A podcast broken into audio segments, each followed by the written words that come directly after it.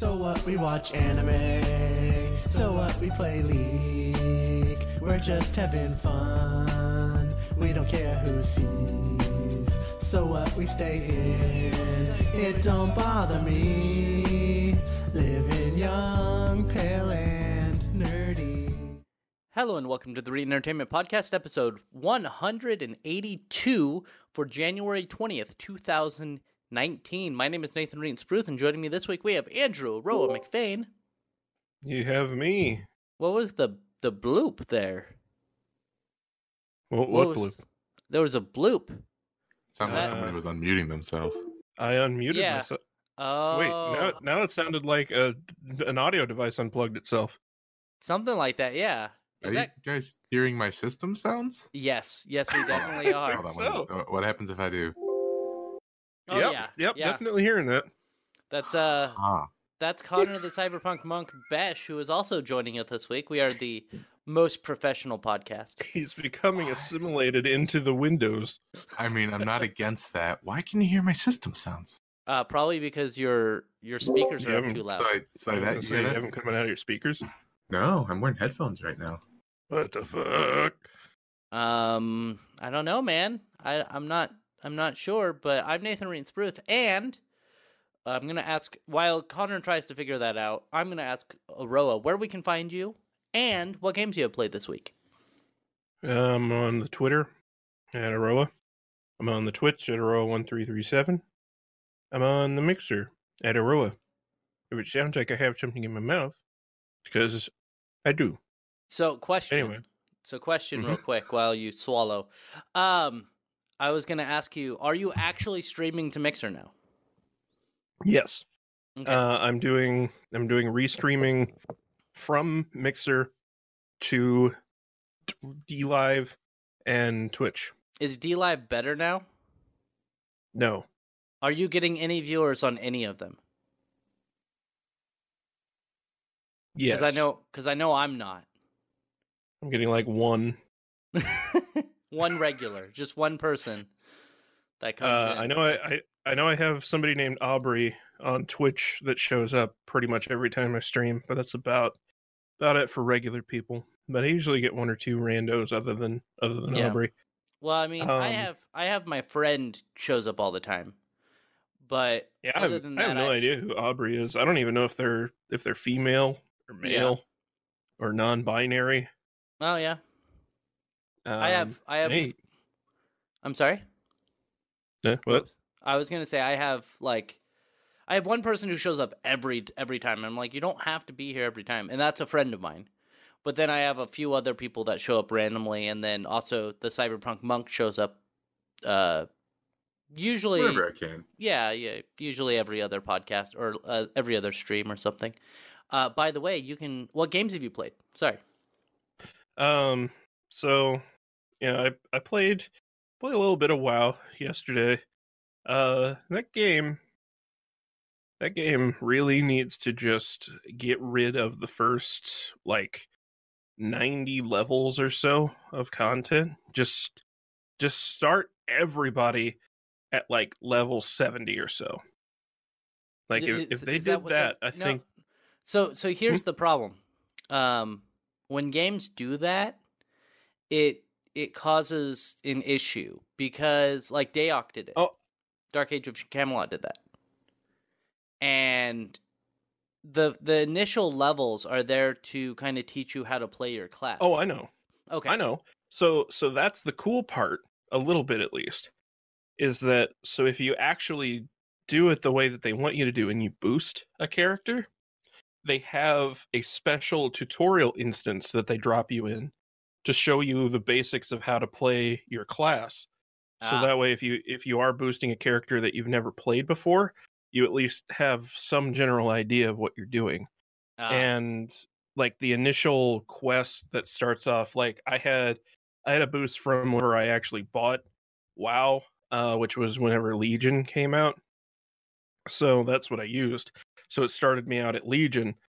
And uh the the initial quest in legion is so so much more interesting and fun than the entirety of the starting content in vanilla WoW.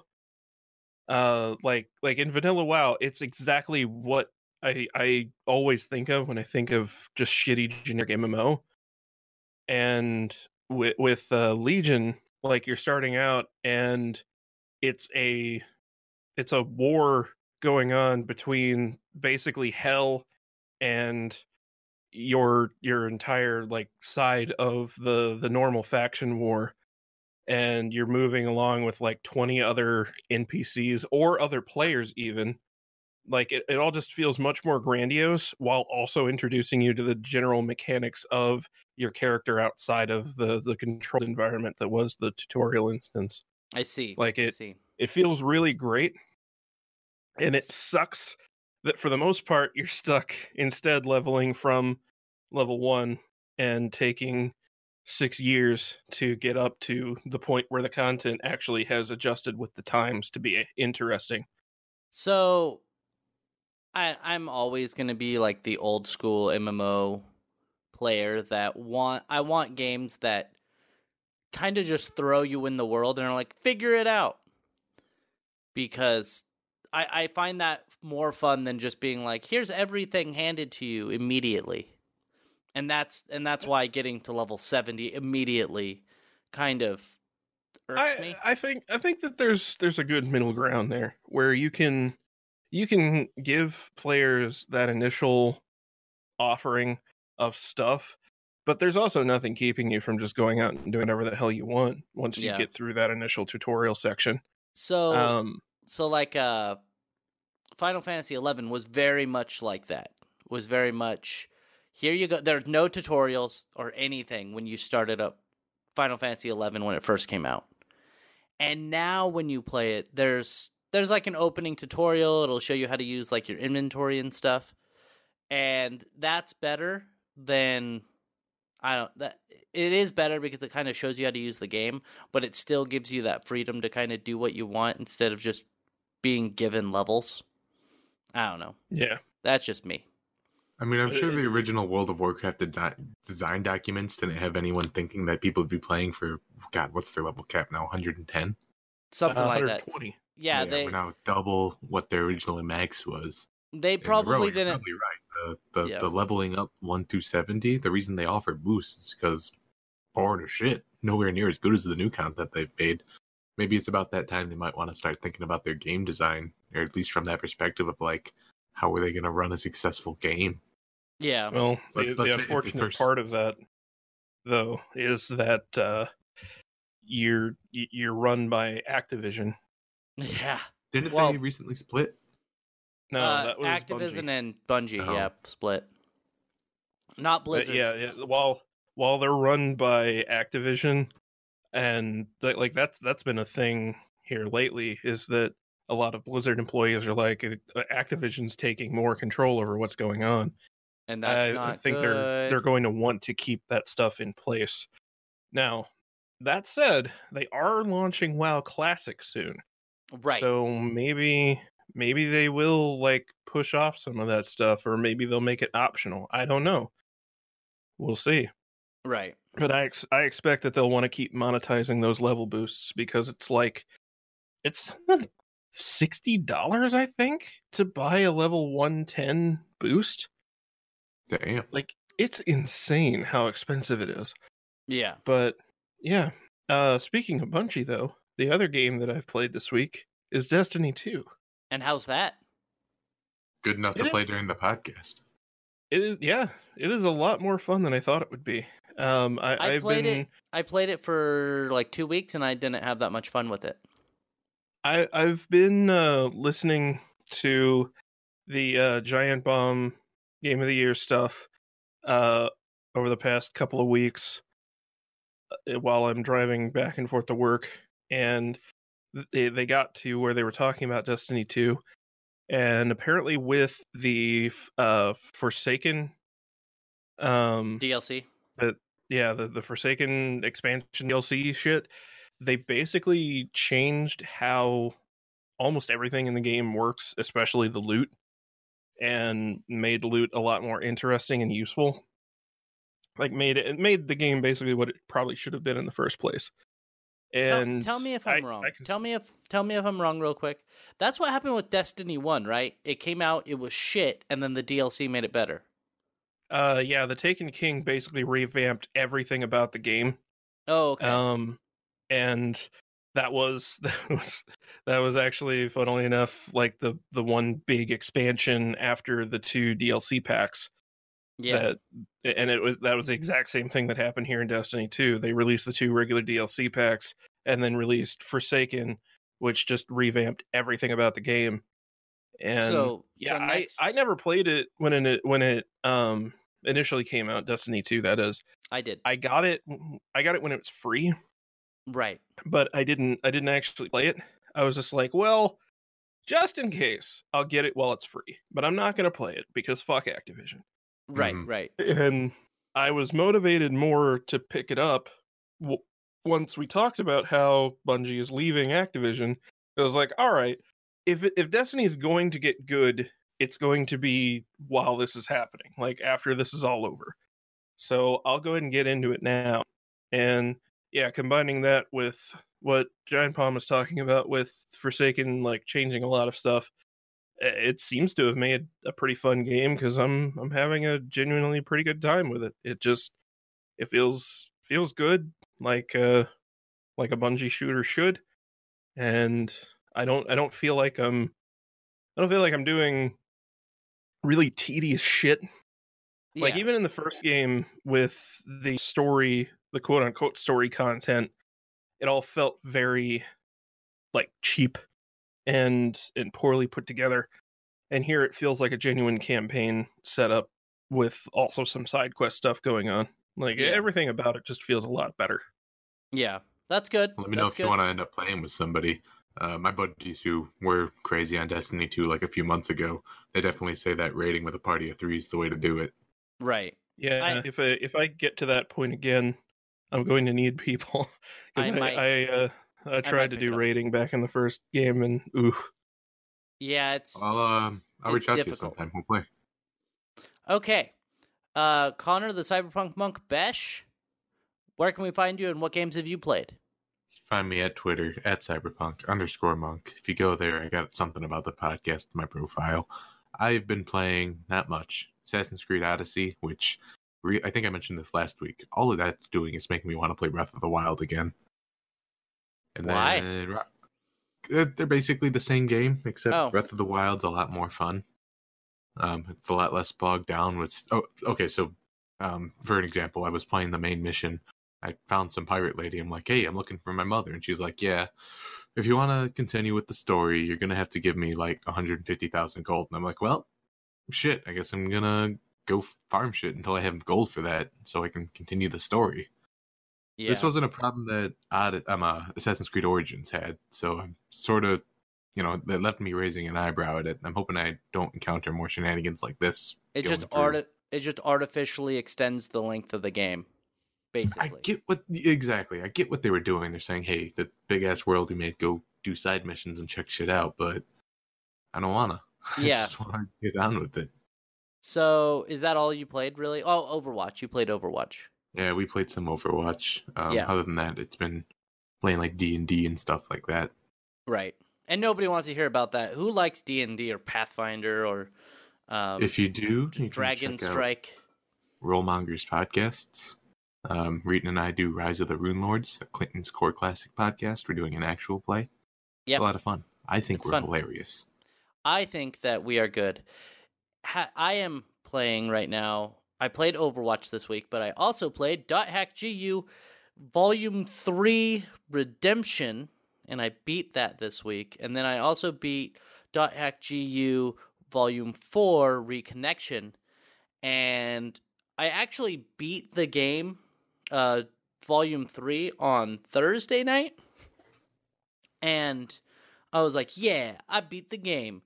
And on Friday, I was like, okay, I got a couple more things to just that I just got to run through, like a dungeon I got to run through, and then that should take like an hour. And then I got to do a couple other side quests. Once I'm done with all those, then I'll beat Reconnection. And so I get in, and the dungeon is a hundred floors.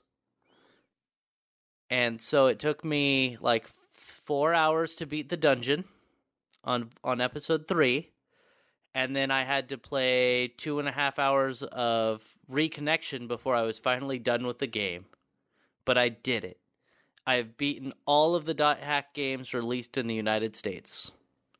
There are some dot hack games that are released in Japan that I have not beat yet, but I might I might pick them up, but the the problem is that they're um what's the word when they're not English? and They're, uh, they're not translated. they're not English. Yeah, they're not translated. So I don't think I'll be able to play them. But there is a dot hack movie in Japan and that I might end up picking up because in the movie they have a PlayStation 3 disc that's a dot hack fighting game. So I I have to get that because I think that would be It's really weird how that keeps happening. They yeah, they make fighting games out of RPGs. Yeah, I mean, I guess they have different characters with different abilities, so why not? Right? I I, mean, guess what, that's a way of looking at it. Persona did it. Dot hack Yeah. did it. Now, the, from what I understand, the dot hack one is pretty shallow because it was a tie-in with the movie, so it They wasn't it with, made. uh, Final Fantasy VII too. Oh yeah, did they? Yeah, well, it was a it was an unrelated fighting game that uh, somehow they convinced. Uh, Squeenix to Square like Enix. was it? Um, I don't remember the name of it, but it had Cloud and Tifa. yeah, it It starts had a with really weird fucking name. Oh yeah, Star Wars Battle of Teräs Käsi or whatever, right? No. Yes, That's not the one. That's not the one. It's not Uh, yes, it was a Star Wars game with Final Fantasy characters. Yes. People oh. called it the most ambitious crossover in history. They they call it Kingdom Hearts. That's what they're calling it, right? No, we're talking about a good fighting game. Oh. Get out of my house! Well, you know the I am I buying I, that this Friday. I st- oh, it comes out this Friday? Yeah, Oh, I might have to get that. Mm, I'm going to try to beat Pokemon. If I beat Pokemon next week, then I will I will get uh the I'll get Kingdom Hearts next Friday. If I beat fucking Pokemon. nerd.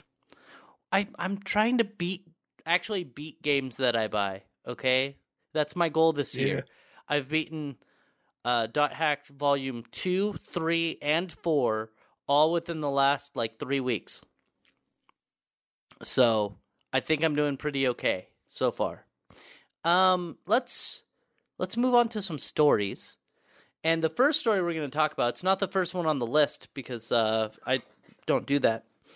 But Impact Wrestling. We're going to talk about wrestling, baby. Who here watches Impact Wrestling? I don't even watch Impact Wrestling. Uh, my my wife, uh, I told her about this, and uh, she was like, "Oh no," and I was like, "Okay, so correct me if I'm wrong. Impact is basically just a rebranding of TNA, right? Yeah, yeah, that's what it is. That's why that's why her reaction was that. Well, so so here's the deal, uh, and and this might be I haven't watched it in a while, but from what I understand, Dixie Carter owned TNA. Uh, well, actually, the Panda Energy owned TNA, and then Panda Energy has sold it, and the new company is really trying to get away from what TNA used to be because it used to be when Dixie Carter was there, we're gonna bring in top like we're gonna bring in like Hulk Hogan and you know all these big names, and they're gonna make our our brand great. And so what they're doing now with Impact is they're bringing in newer talent to try to build up the brand without trying to rely on older names. And from what I understand, it's a lot better than it used to be with their with the new management. I imagine that's why they've decided to rebrand it like they have. Right. And, well, and TNA just has a bad connotation to it. Like, Yeah, like I understand what the, the, the whole name. It was supposed to be Total Nonstop Action Wrestling, but TNA. Come on, you you know what that means. I know what it means. And um, they Total they've nonstop action. Yes, total nonstop action, exactly. So what I don't know how co-streaming works on Twitch. Can you explain how co-streaming works on Twitch, Aroa? Is it the same as on Mixer? Pretty much, yeah. You just so y- y- it's kind of like um hosting, but your stream doesn't disappear. So Right. their stream also shows up on your stream, and you're just both on screen at the same time. Honestly, Okay, so it is the same thing. so what? Yeah. So uh, so what's going on here? What the story is is that you're you're going to be allowed to co-stream TNA or rather Impact on Fridays and do your own like live commentary and all that. Which I don't know how that's going to work, considering the lag associated with Twitch, and you're going to have to be watching Impact's Twitch stream at the same time. But anyway, barring that, um, it would be a lot better if it were on a different site that had zero delay. yes, uh, but but besides that, Stop Um, playing. Stop. I can hear you clicking your keyboard. oh, you can hear my keyboard. I can hear you clicking your keyboard. Okay. Uh so aside from that though, um this is basically just one big marketing push Wait, wait, from wait, wait, wait, Impact. wait, wait, wait, wait. This is different. This Is is it different? Yeah, so it says here how to co stream on OBS. In OBS, go to Sources, select Browser Source, and a new screen will appear in the URL. Add the URL for the Twitch stream you'd like to co stream twitch.tv. Oh my Impact god. So it's Wrestling. e- it's so it's it's worse Why? Why is that? because you have to manually do it. That's all it is. It's just manually having you pick the ingest stream from Twitch for well, the for the one that you're trying to co-stream. well, right, but here's the thing though you'll be able to watch it and comment on it at the do commentary on it at the same time there's not going to be that delay because it's in your it's going to be in your OBS window it's going to be in your OBS window, but you're still okay. I see what you're saying. yeah The all right. Yeah, so the audio is going to sync up with the with the video so that's not Yeah, bad, it- it's it's going to sync up for you specifically, but Yeah. like that you'd be better off just watching the actual Twitch stream. Um. All right. So I guess that's how they're getting around the the delay thing. yeah But in any case, all this really is is just Impact trying to get people to show that Impact exists. yeah That And- that's really what it comes down to. It's I still Like- think it's neat that they're allowing you to do this and provide your yeah, own I think commentary. it's cool. Uh, Aroa and I will be doing that next Friday, actually, at uh, what time is it? Uh, 10 p.m. Eastern time. You're cool with that, right, Aroa? Nine o'clock at fucking night, really? Yeah. Yeah, God. seven my time. I don't. I'm not actually gonna do that. I wonder. I wonder what would happen if I did it on Mixer. I wonder how fast I would be banned. Because it doesn't.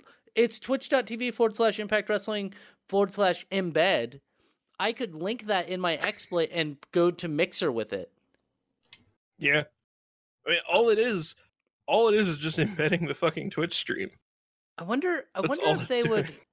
Because it's it's in Twitch, and they say you can do it on Twitch. Oh yeah, that, Yeah. are they saying that you could stream on Twitch, or they're just saying, yeah, you could rebroadcast our stuff? You know, comment they're, they're saying you can you can do it on Twitch. Yeah, and well, they and, and they they also say in it is that uh, all we ask is that you delete the VOD afterwards.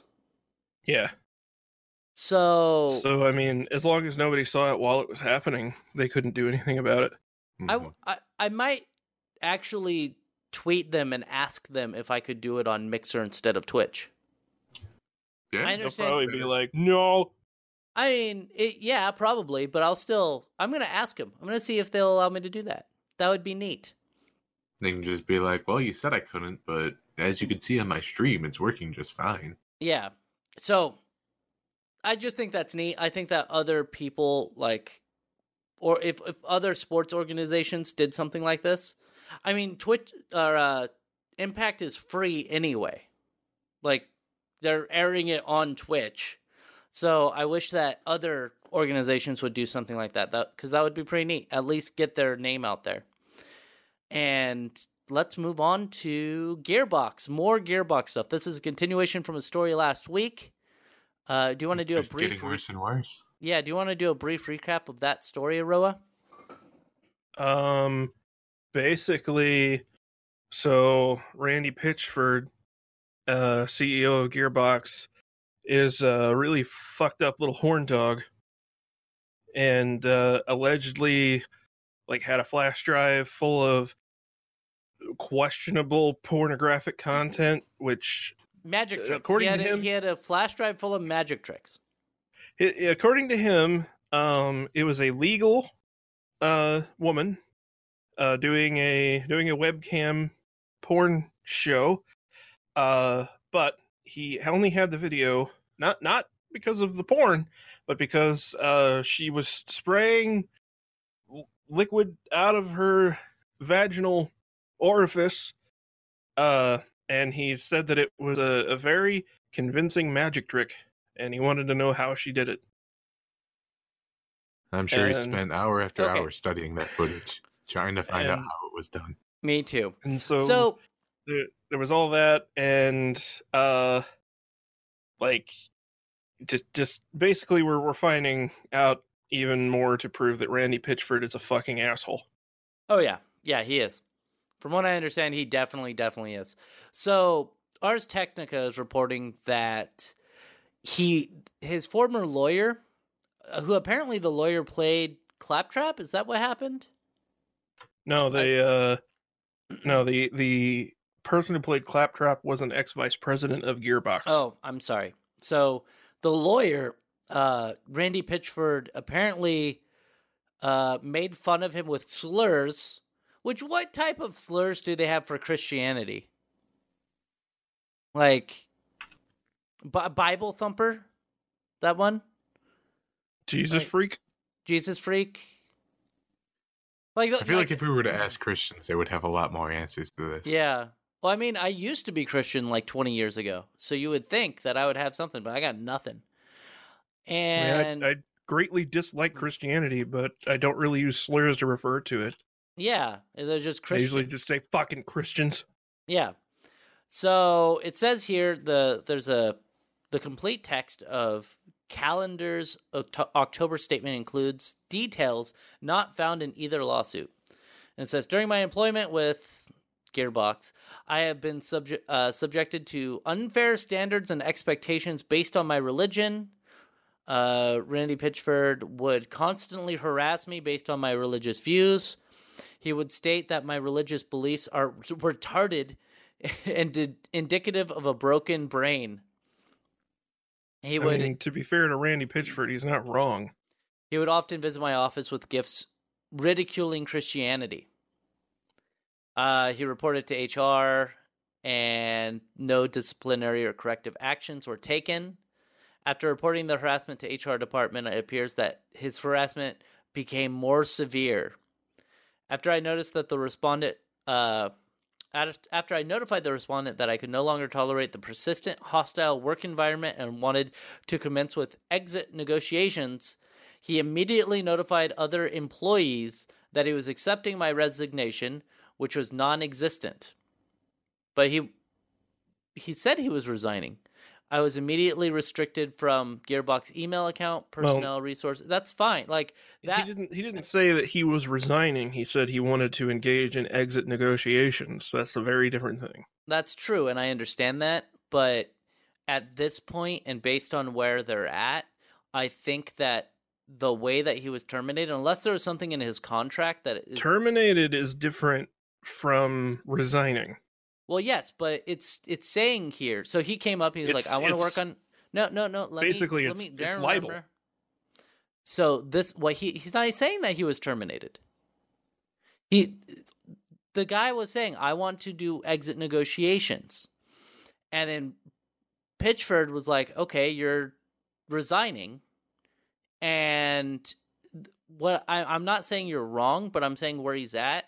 He they're in Texas, and Texas is very very pro business. So I expect that what's hap- what happened is kind of what happens at um, Consumer Cellular. If you go up to your boss at Consumer Cellular and say, "Hey, I want to put in my two week notice," they will walk you out the door immediately. Yeah, and that's that's one thing, but that's different from resigning. That that is a very different situation.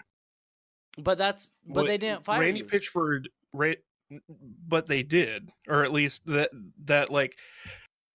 So, Randy basically put the words in this lawyer's mouth that he was resigning when that isn't actually what he said.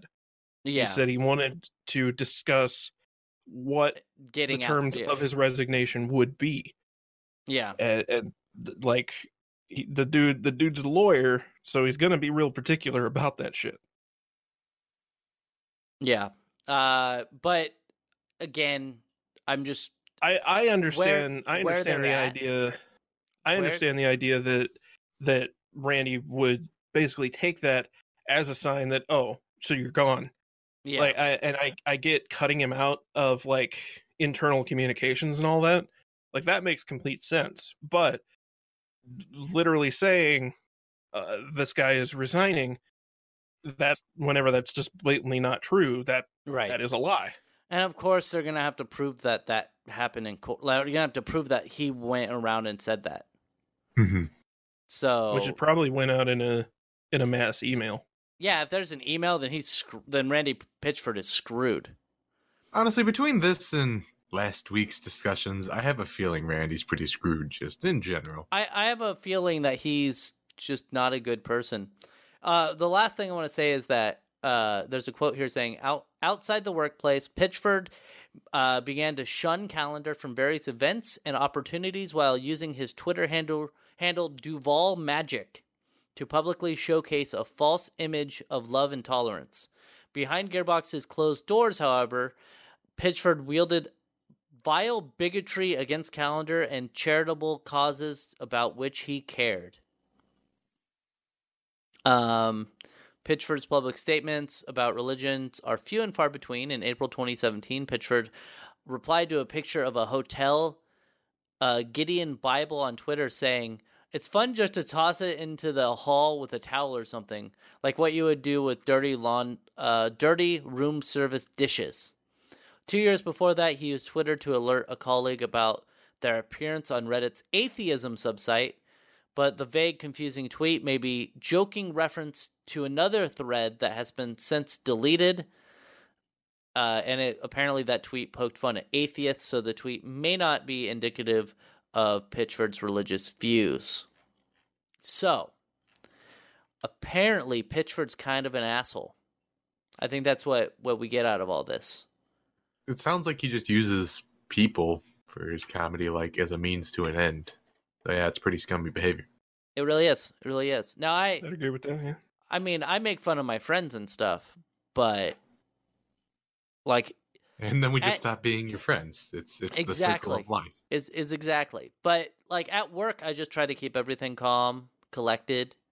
Um, you know, I had somebody come up to me, like some guy was there working and stuff, and he's like, "I really couldn't stand Obama.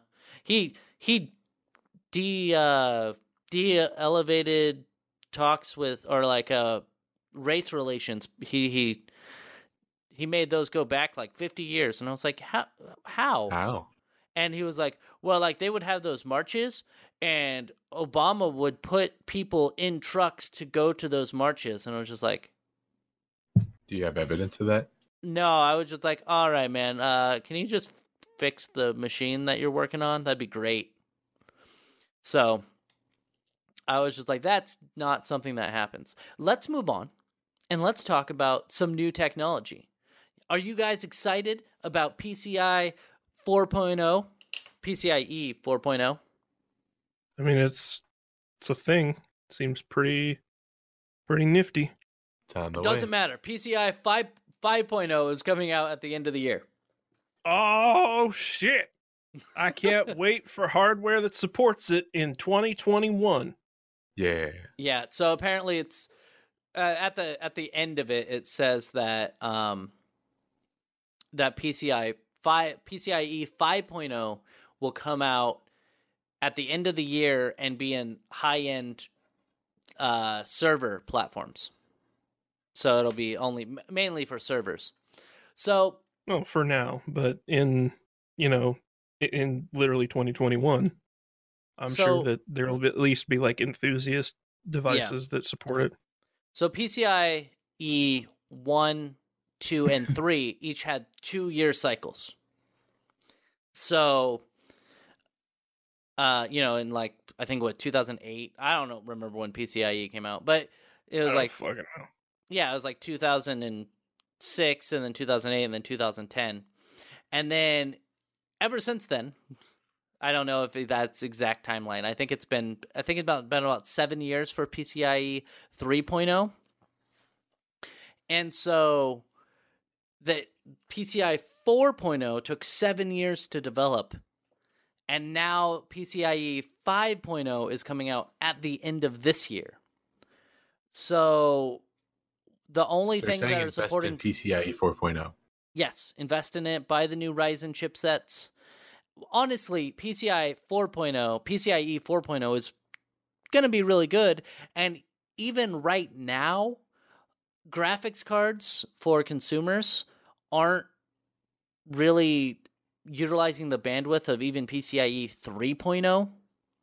So PCIe 4.0 is going to be overkill, and 5.0 is going to be a way overkill unless there's a huge leap in technology uh, within the next couple years.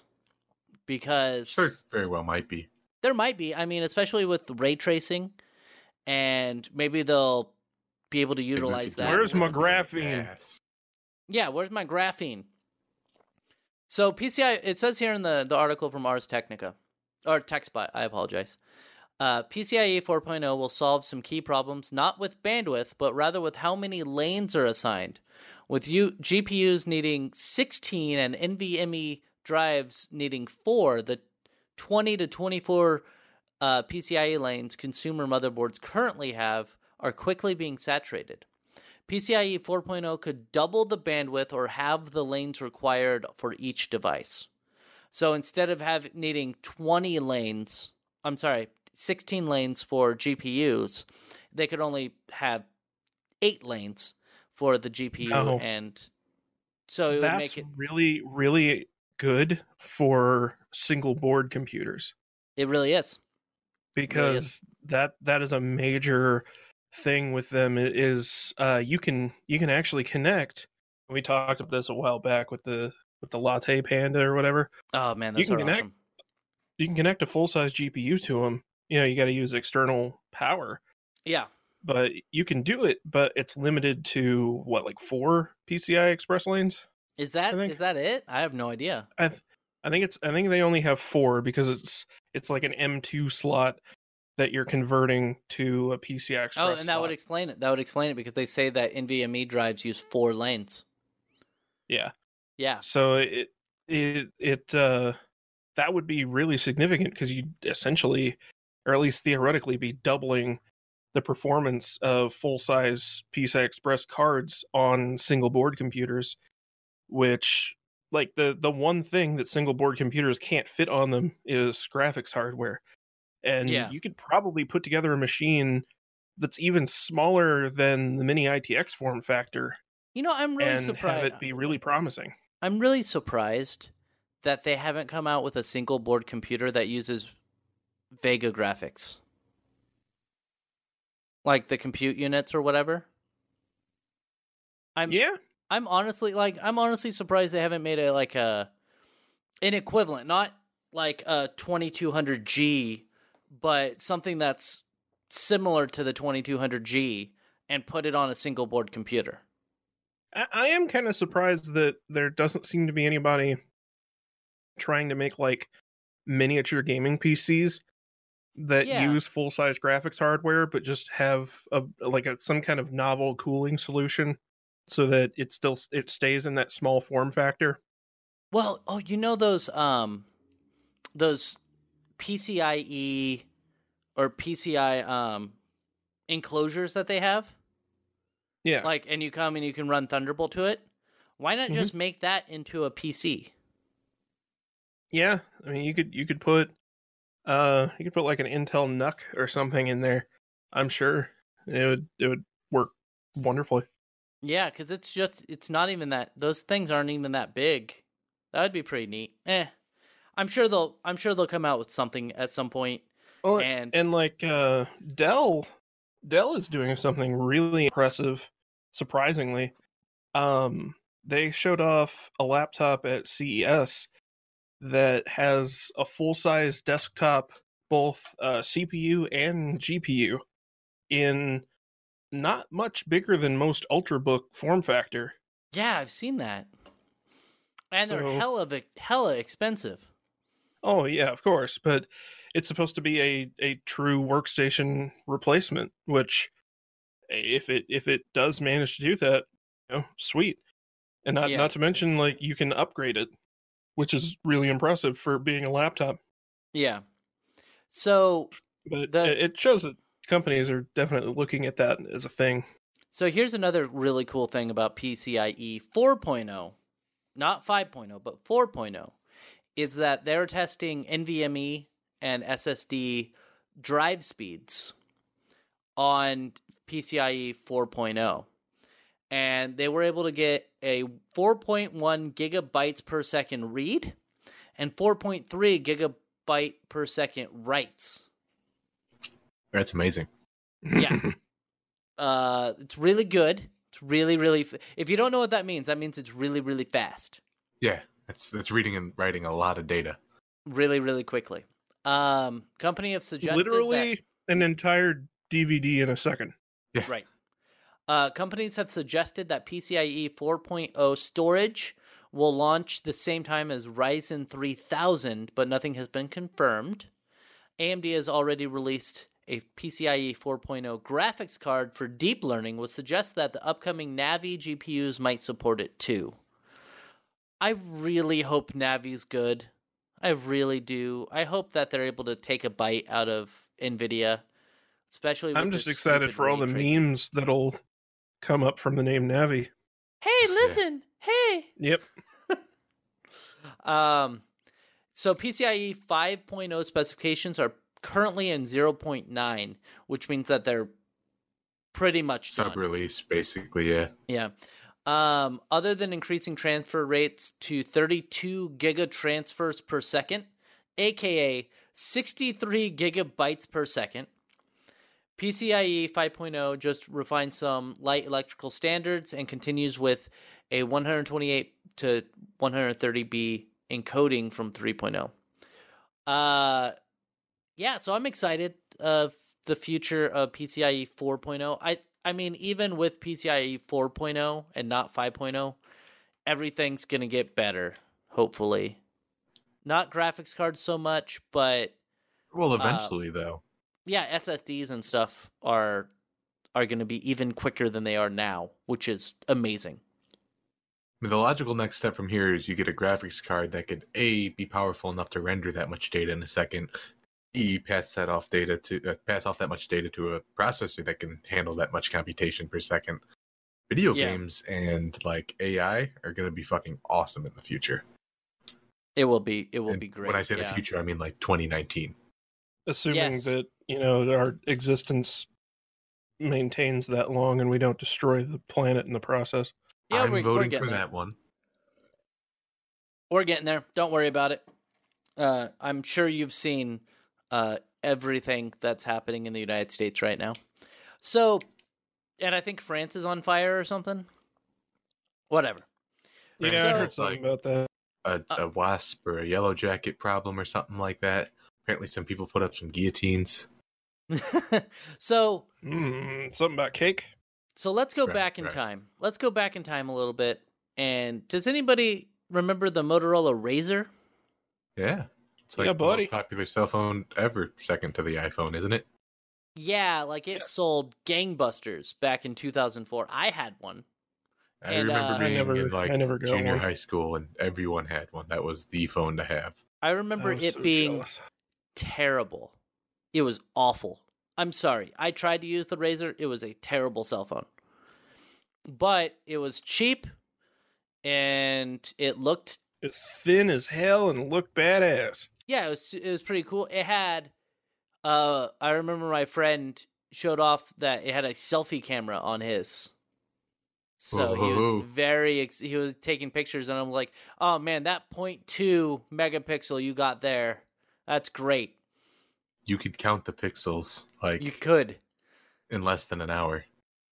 So, introduced in 2004, the Razr V3 uh, was the fir- one of the first handsets handsets to achieve pop culture icon and status symbol status in a similar way to the later released iPhone and the most popular Android handsets.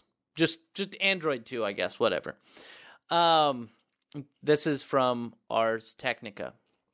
The V3 sold more than 3 million units in its initial run. Several variants were released, including the Razr V3, which was one of the first phones to have Apple's iTunes built in. Which is really you wouldn't you wouldn't see that anymore, like an Android phone or an off-brand phone with iTunes built into it. No, they don't really play well together no more. No. Uh, the brand has been revived a few times since uh, since its initial run in 2007. The Motorola Razr 2 was released. It wasn't as good, or it didn't get the same amount of success. 2011 saw the release of an Android smartphone called the Motorola Droid Razr. It fared well Okay, market. I, I knew I knew I remembered something like I that. remember that too. Uh, it because it had the a uh, Hmm? had a nice back to it. Felt It did. Made it Kevlar. Um, it wasn't. It didn't sell as much as the original Razr. After it the sell iPhone, very well at all. So after the iPhone disrupted Motorola's place in the cell phone market, the company was eventually acquired by Google and then now then it was sold to Lenovo, which I was actually working at Consumer Cellular when that happened.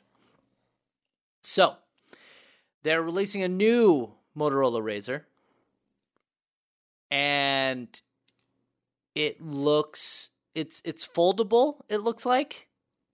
It's a foldable screen. I mean, And that's exciting. it, it which is pretty cool, right? Is it still as thin as the original? I don't Wait a think minute. so. If you go to the that's, that's pictures a lot on the of bottom, parts to cram into a cell Those phone. pictures on the bottom are of a Samsung phone. what? Oh, Those are a Samsung phone. why I don't do think they? that's a Lenovo phone. That is the they oh put yeah, the wrong you're pictures right. on the You're- art. No, oh yeah, no, it says images. it says of below Samsung's- images of Samsung's folding phone. Yeah, What? why would you do Yeah. that? Nathan, get Why? better articles. Ars Yeah. Technica is no longer acceptable. Apparently, so okay. Here's the thing, though. What Oh, I so what I want to In talk case about. you're having trouble imagining what exactly this foldable concept might be like, here's what we saw of a similar handset from Samsung late last year. Just note that the patent filed by Lenovo and Motorola Mobility in 2017 describes a clamshell form factor, which would likely feature the same screen folding concept, but in a different shape and orientation. So it is a foldable phone. Good. It's also Yeah. fifteen hundred dollars. Hmm, I- that is good. Y- you know what I would really prefer is Hmm. if they went the route of uh, the company that owns the Nokia brand and just released a new Razr that is like basically the same as the old Razr, just with more battery efficient hardware Yeah. And maybe Yeah, like 4G better camera, connectivity. better screen, 4G connectivity. You make it a modern phone. Uh, Yeah. yeah, put um put uh KaiOS on it. Well, like remember, like they came out with a what was it? I think you alluded to it, the thirty three ten. They came out with that Yeah. again, didn't they? Yeah. Mhm. And, and then uh they they had uh like like KaiOS basically came around and is the OS for phones from India. yeah, because it's um, it's lightweight and it's It- it's a lot easier it's to use. Literally a fork of Firefox OS. We've we've spoken about it in the podcast before, but keep going. Um so it it has features like Google Assistant and Google Maps. Um it's not actually like affiliated with Google, but uh, it's got that stuff. It it can have an app store. Um funnily enough, Consumer Cellular actually sells at least one KaiOS phone. However, it doesn't support the app store. It just has some basic functionality. But Yeah, like like this is a thing that's kind of coming back as the concept of the feature phone because you can sell a fairly competent phone for about a hundred bucks that doesn't run full Android, so it actually has decent battery life while still having functionality that people care about, like you know texting and Yep. maps and even Google Assistant. So my my nephew actually might need one of those phones. We spoke about this I've- before. Um, because my nephew is 15, and if I was 15 and I had access to the internet when I was 15 on my handheld device, I would watch nothing but bad things online on my phone. I mean, yeah, when I whenever I uh whenever I got actually before I got a smartphone, I had a PSP and I hacked it to put uh, video streaming software on it. And uh yeah, I watched porn on that thing in the bathroom all the time. Yeah, exactly. So my nephew has a, a flip phone because you know his his mom was like, "Here, he needs a, a smartphone," and I was like, "No," and Why not? and then uh, she found stuff saved to his gallery and she took it away. He's he's I told- 15. He's- I told yeah, you- that's pretty normal. Oh yeah, you did tell us about that. I told you about the ping pong balls, Yeah. right? Yeah. I Uh, good times. I don't know. I I have mixed feelings on on how that works, but in any case, I what- do think that there's a definite place in the market for phones like that, hmm and it seems like a really big missed opportunity for Motorola slash Lenovo to not try to go for that nostalgia factor in a way that actually makes sense instead of making a fifteen hundred dollar foldable Android phone. Yeah, the first and foremost, fifteen hundred dollars is going to be what kills this whole project. Second, look at what Nintendo is doing with their classic problem. It's, it's exactly what you just said. Nostalgia sells, and it sells really well. Yep. Make a razor, make it modern, give it a 4G I mean- connection and a nice camera. You could you could even do what LG did with uh it was a phone that I think was exclusively sold in Korea. It had a Snapdragon like 210, but it was a it was a flip phone that ran full on Android. I don't think that would sell nearly as well as something that had an OS designed for that purpose, but fuck, I bet it would make a money, Yeah, probably. So especially if they still had the molds for the original cases for the Razr V3. Like people buy the shit out of that. Not like it'd be hard to make. No. I was going to say that you you said nostalgia sells, and I was going to say, yeah, Super Smash Brothers just sold, and it's been the same game for twenty years. So Yeah, Why don't I you wouldn't just argue why don't you go go take my wife and both of you just jump off of a fucking cliff. Alright? I don't need both of you coming in here saying that Super Smash Brothers Ultimate is not a brand new game. it's, Alright? I mean, it's not. It is very different from Smash 4, which is very different from Brawl, and is very, very different from Melee. I don't need your shit right now, okay? Well, uh, you're wrong. That's the that's the nice part about this. Just, just get the fuck out of here. Just get, just get the fuck out of here. Well, I'm I'm not saying it's a bad thing. Just, just shut up. I shut up and go. Just I- go. I still buy wrong. wrestling games all the time because that I'm doesn't an make you any. I, I mean, I, I agree with Nathan on this one. Most of the, most of the, the motherfucking Super Smash Brothers games are the exact same game over and over. They're they are incredibly similar. I'm not gonna lie. It's it, you're whenever whenever you talk about the differences. Okay, between like Smash Four and Ultimate, you're splitting hairs almost as much as the Call of Duty crowd. Uh, I mean, I will freely admit that. Yeah, But like Melee is extremely different from Brawl. Like Brawl added a lot of new things that just didn't exist in Melee. And Like Melee, tripping, which everyone wanted. Yeah. Uh, Well, in like uh side side B specials, pretty sure those were added in Brawl. yeah. Like Well, yeah. and and like most like let's look at Nintendo. The, most of their games are very like Mario Kart. It's very similar to all the other Mario Karts, save for the first one, which was on the SNES. yeah, and every, then- everything from like the whatever came after Double Dash onward has all looked exactly the same. Yeah. Um, and then Mario, like they still make Mario side-scrolling platformers. Yeah, Um, every every new Super Mario Brothers instance has been the same fucking thing. Uh, new Super Mario 3D World, or, we're not new Super, uh, but Super Mario 3D World. Yeah. It's basically just Super Mario 3D Land, but on the Wii U. Yeah, and so like a lot of their games are very similar to the other Super Mario Odyssey series. is just Mario 64. Now, that's not to say they have zero innovation. Like Legend of Zelda Breath of the Wild, great game. Totally di- game. totally different than all of the other Legend of Zelda games. Um the new Star Fox game was was a lot different than uh Star Fox Adventure. Yeah, you're Uh, not wrong.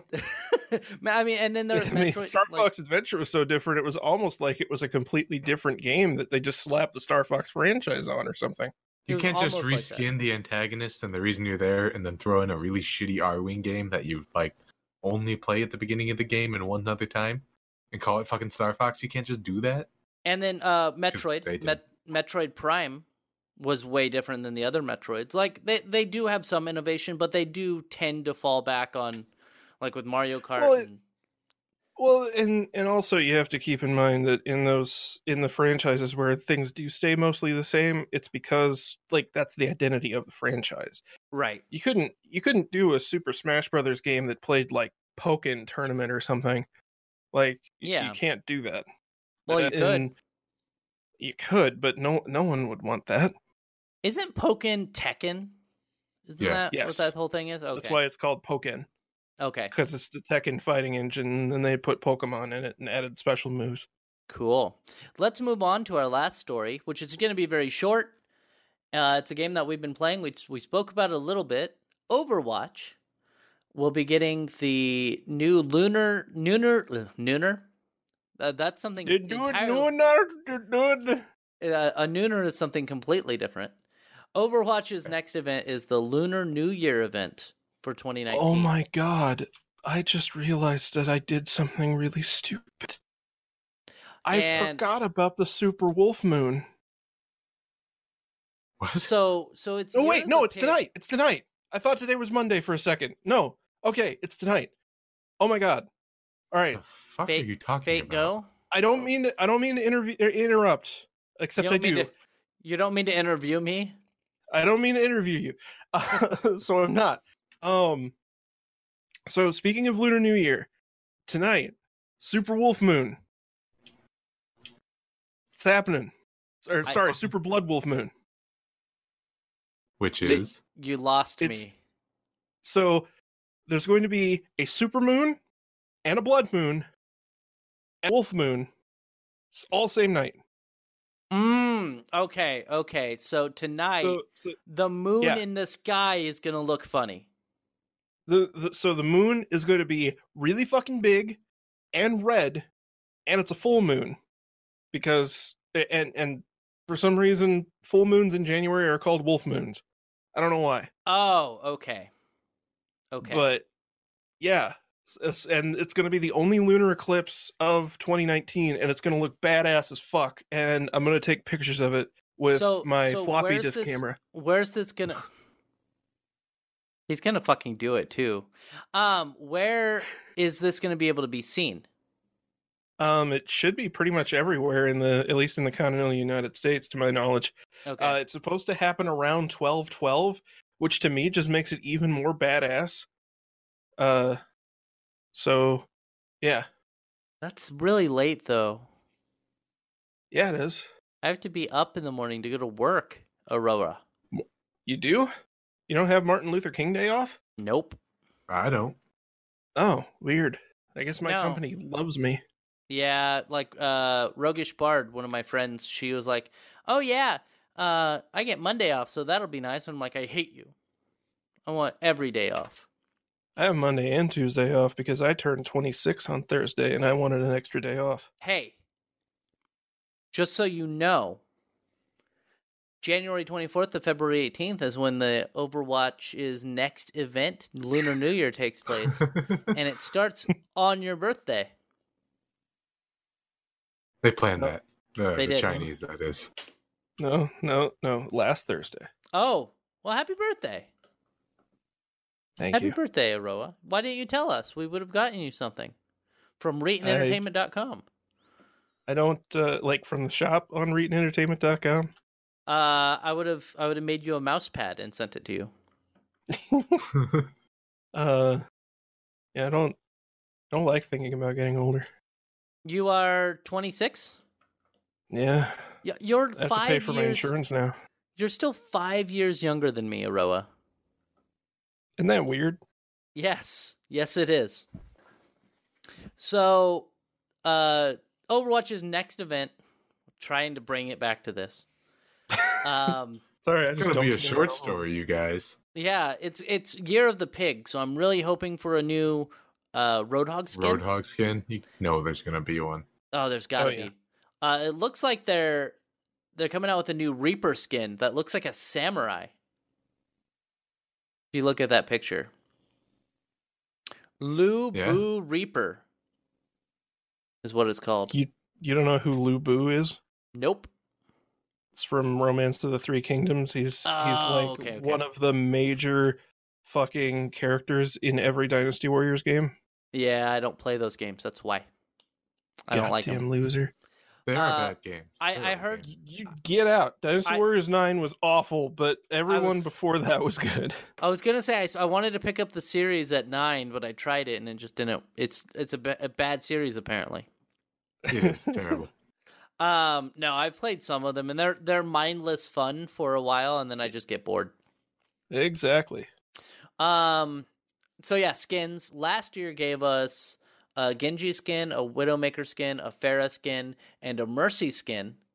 So there's got to be a Roadhog skin, and if there's not a Roadhog skin, they're doing it wrong. And It's yeah, pick. There's gonna be a Roadhog skin. uh, and most likely they're gonna give Ashe a skin. I would imagine. Just because she's new, yeah. She has no skins right now, so that's probably why I'm hoping. Like like actually none at all, or just the basic ones that she came with.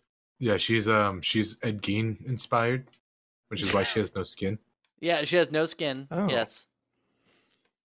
That's a pretty cool concept, I guess. Yeah. Yeah, it's you can weird. actually see the furniture that she's made out of in the in the assets. Huh. That's a lie. That's a lie. Stop lying to him. no, Aroa's- Ah, it's true. That's, Aroa that's is why very. name is Ashy. The the E stands for Ed Gein. so anyway, that's that's pretty much our stories for this week. And yeah, we're all we're all done today. We don't have any anything to do. So I want to thank you guys for being here. Remember, if you've listened all the way this far, which I should have mentioned this, this at the beginning of the podcast, but I'm stupid. Uh, the go to worst part of the Entertainment. podcast. It really is. go to ReetinEntertainment.com uh, to see all my stuff. Go to uh, iTunes or Spotify or wherever and type in Reetin, and you'll be able to find my podcast. It should be under Reetin Podcast. Just put in Reetin, you'll find it. And you can press subscribe, get all the podcasts downloaded to whatever device you choose. Uh, if you want to, on like iTunes, you can leave a comment and say, This podcast is great, and give me a five out of five stars. That really does help improve the popularity of podcasts. It's getting more and more comments. So, thank you for being here, and I will see you guys next week. Will you? Yeah. Uh, yeah, I'm not going to be in Japan until next month. So, next week. Ah, Yep. I'll Uh, see you guys next time. on Rise of the Runelords. Goodbye. Wrong pod. Uh,